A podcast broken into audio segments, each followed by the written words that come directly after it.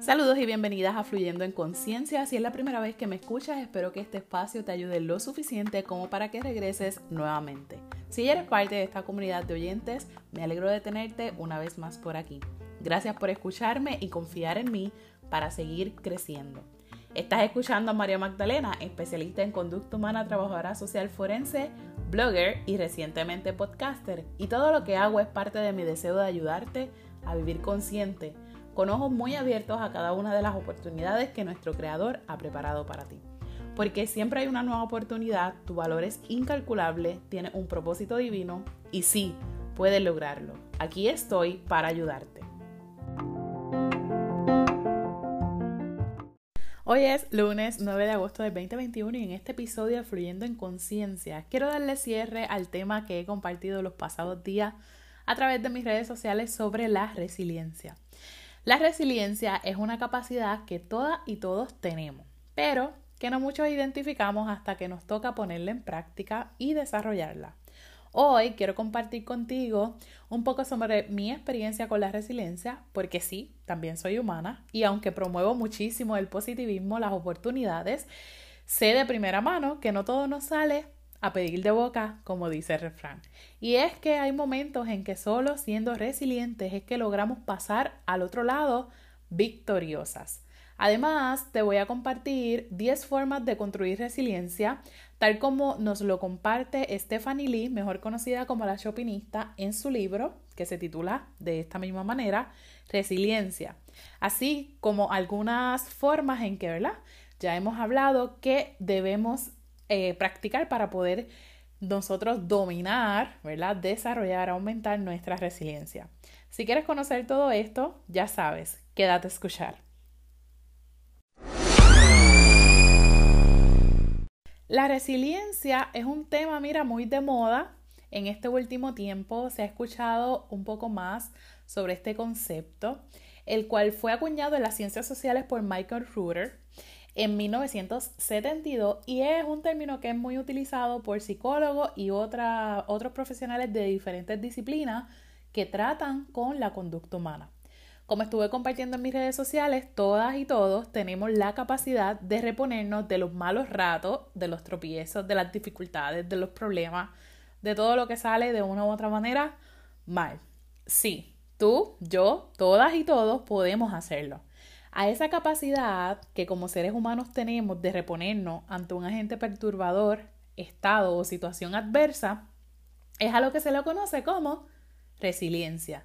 Y como bien yo compartía, nadie está exento o libre de tener que pasar por un momento de adversidad. Hasta yo los he vivido.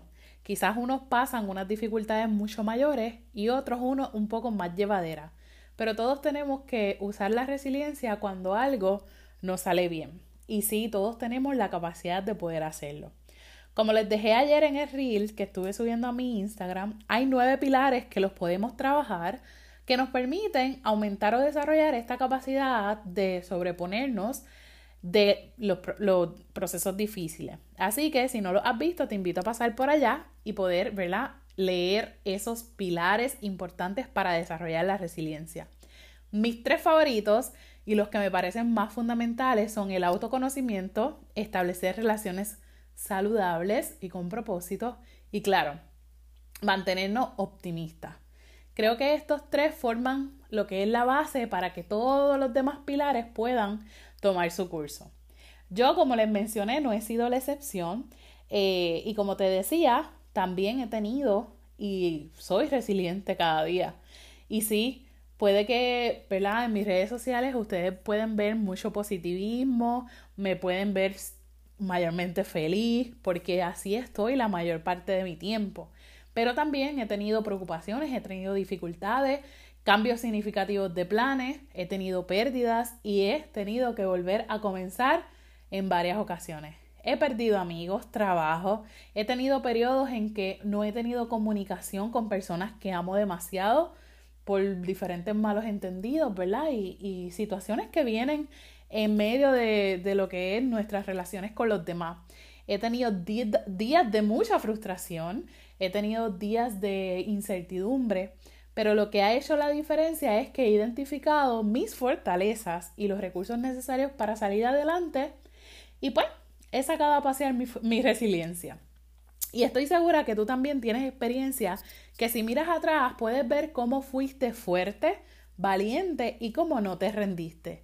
Y estás donde estás hoy, eh, luego de haber, ¿verdad?, sobrellevado, sobrepasado diferentes situaciones. Así que tú fuiste resiliente y eres resiliente cada día.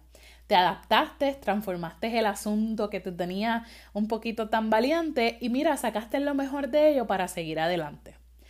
Yo amo escuchar y leer las historias de las personas. Primero porque aprendo demasiado. Segundo porque me permiten eh, obtener, ¿verdad? Unas mejores estrategias para nosotros saber y reconocer que somos capaces de salir del hoyo, de superar la crisis y de continuar caminando sin desfallecer. Así que hace algún tiempo compré el libro de Stephanie Lee, mejor conocida como la Chopinista, que se titula a sí mismo, Resiliencia, donde ella cuenta su historia de vida y comparte 10 formas de construir la resiliencia que te quiero compartir en este episodio. Así que quiero compartirlas contigo para que las tengas en cuenta y como yo te ayuden a seguir avanzando por encima de las dificultades que puedan presentarse en el camino de tu vida. Porque si de algo estoy segura es que así como nosotros tenemos días espectaculares y divinos, perfectos, de mucha felicidad, nunca van a faltar, ¿verdad? Los días que también vengan a poder sacudirnos un poco y a restarnos felicidad. Y de esos días también podemos sacar el máximo. Y eso se hace a través de la resiliencia. Así que estas 10 formas que nos presenta Stephanie Lee para construir la resiliencia son las siguientes. Número uno, establece relaciones con personas importantes.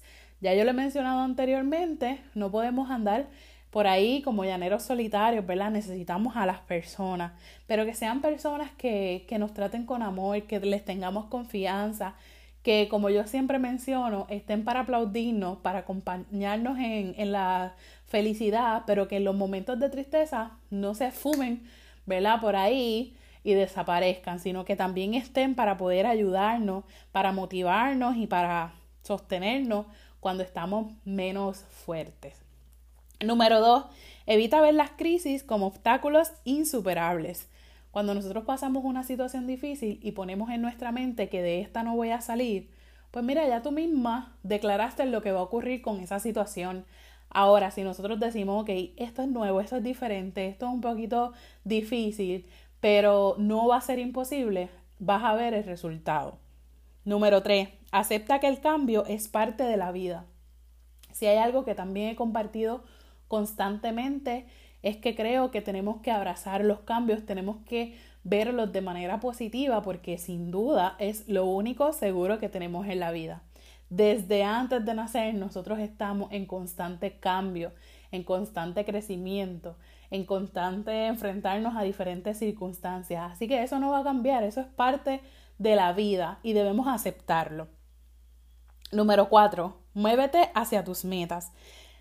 Tenemos que tener metas en la vida. Si nosotros no tenemos metas en la vida, es como un barco que va a la deriva. Si no sabemos hacia dónde queremos ir, no vamos a saber qué acciones tenemos que tomar diariamente, qué decisiones debemos tomar para dirigirnos a ese lugar. Vamos a estar por ahí dando palos a ciegos, a ciegas, como dicen, ¿verdad? El refrán popular en Puerto Rico y vamos a estar viendo qué surge, qué sale, qué logro, ¿verdad? Como, como si fuera por arte de magia.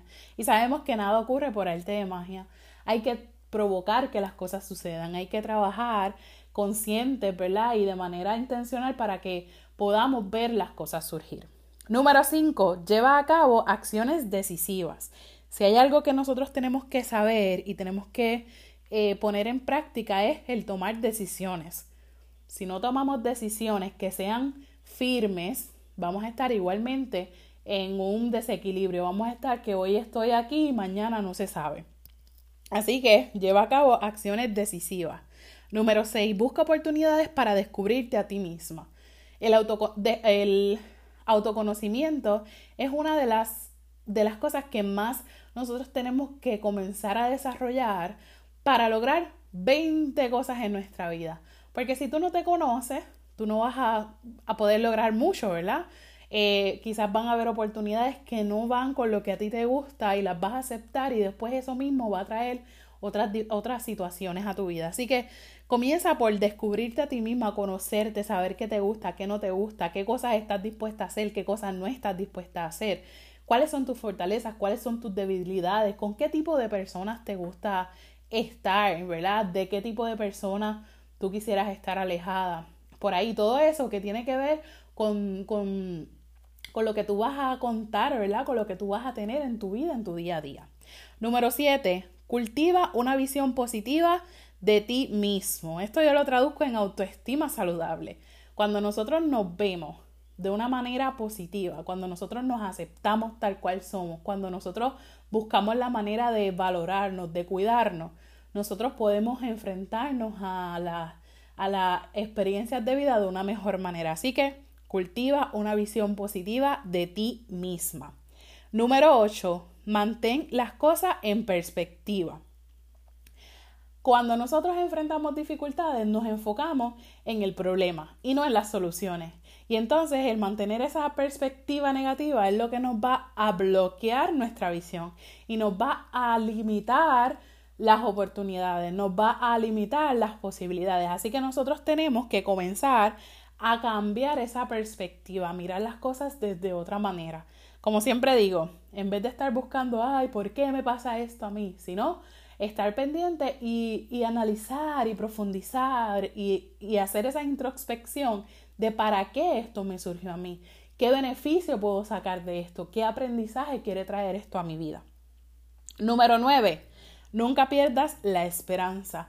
Dice por ahí el dicho, ¿verdad? que la fe es lo último que se pierde. Así que, sin duda, mientras haya vida hay esperanza. Así que nunca perdamos ¿verdad? esa esperanza de saber que puede surgir una nueva oportunidad. Eh, que siempre hay posibilidades, ¿verdad? Que a lo mejor no las vemos porque estamos ofuscados por el momento, por la situación que estamos viviendo. Sí, pues para eso es que necesitamos rodearnos de personas necesitamos rodearnos ¿verdad? De, de información, de diferente conocimiento para nosotros poder ver más allá cuando en medio de las dificultades y de los problemas no veamos, pensemos que está, que está todo acabado, ¿verdad? Pues que eso sea nuestra esperanza. Y número 10, cuida de ti mismo. Nosotros pudiéramos querer hacer mil cosas en nuestra vida. Nosotros pudiéramos querer eh, lograr un montón de cosas en nuestra vida. Pero si nosotros no nos cuidamos, todo comienza y termina con nosotros, ¿verdad? Si nosotros no nos cuidamos, si nosotros no tenemos conciencia de nuestras necesidades, si nosotros no, no buscamos la manera de mantener nuestro bienestar en todas las áreas de nuestra vida, de nada va a valer los mil esfuerzos que hagamos para lograr todo eso que queremos, para para llegar a, cumplir todas esas metas que tenemos en mente. Tenemos que cuidar de nosotras y nosotros mismos. Así que te quiero dejar con esta frase para que puedas reflexionar durante esta semana y, puedas entender y reconocer que sí puedes ser resiliente, que sí tienes las capacidades y que si alguna capacidad o cualidad te falta, mira, ponlo en las manos de Dios y Dios te va a capacitar y te va a ayudar a desarrollar eso que necesitas para crecer, para sobrellevar la situación. Dice Helen Keller, cuando una puerta de la felicidad se cierra, otra se abre, pero a menudo miramos tanto tiempo a la puerta cerrada que no vemos la que se ha abierto para nosotros.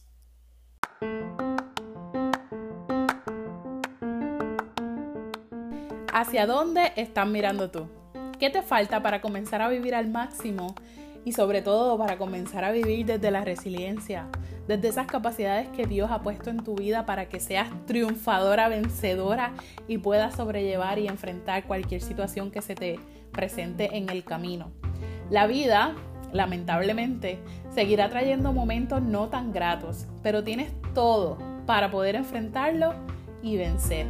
Me encantaría conocer tus impresiones y comentarios. Escríbeme Sabes que puedes hacerlo en los comentarios de esta publicación por allá en mis redes sociales.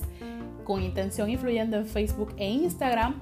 También me puedes escribir por el DM a través de la página web www.conintencioninfluyendo.com o por el correo electrónico conintencioninfluyendo.gmail.com. Si no lo has hecho todavía, te invito a suscribirte a la lista de correos electrónicos y también a nuestra lista de difusión de WhatsApp porque por allá comparto contenido adicional. Todos los enlaces están en la descripción de este episodio. Además, si te gustó este episodio, tómale una captura de pantalla, compártela en tus historias, etiquétame y envíaselo a alguien que sabes que le puede beneficiar. Y una última petición. Si crees que este podcast es de valor, ve a dejarme una valoración en Apple Podcast junto a una reseña para que llegue a más y más personas. Una vez más, gracias por conectarte. Soy María Magdalena y será hasta el próximo episodio de Fluyendo en Conciencia.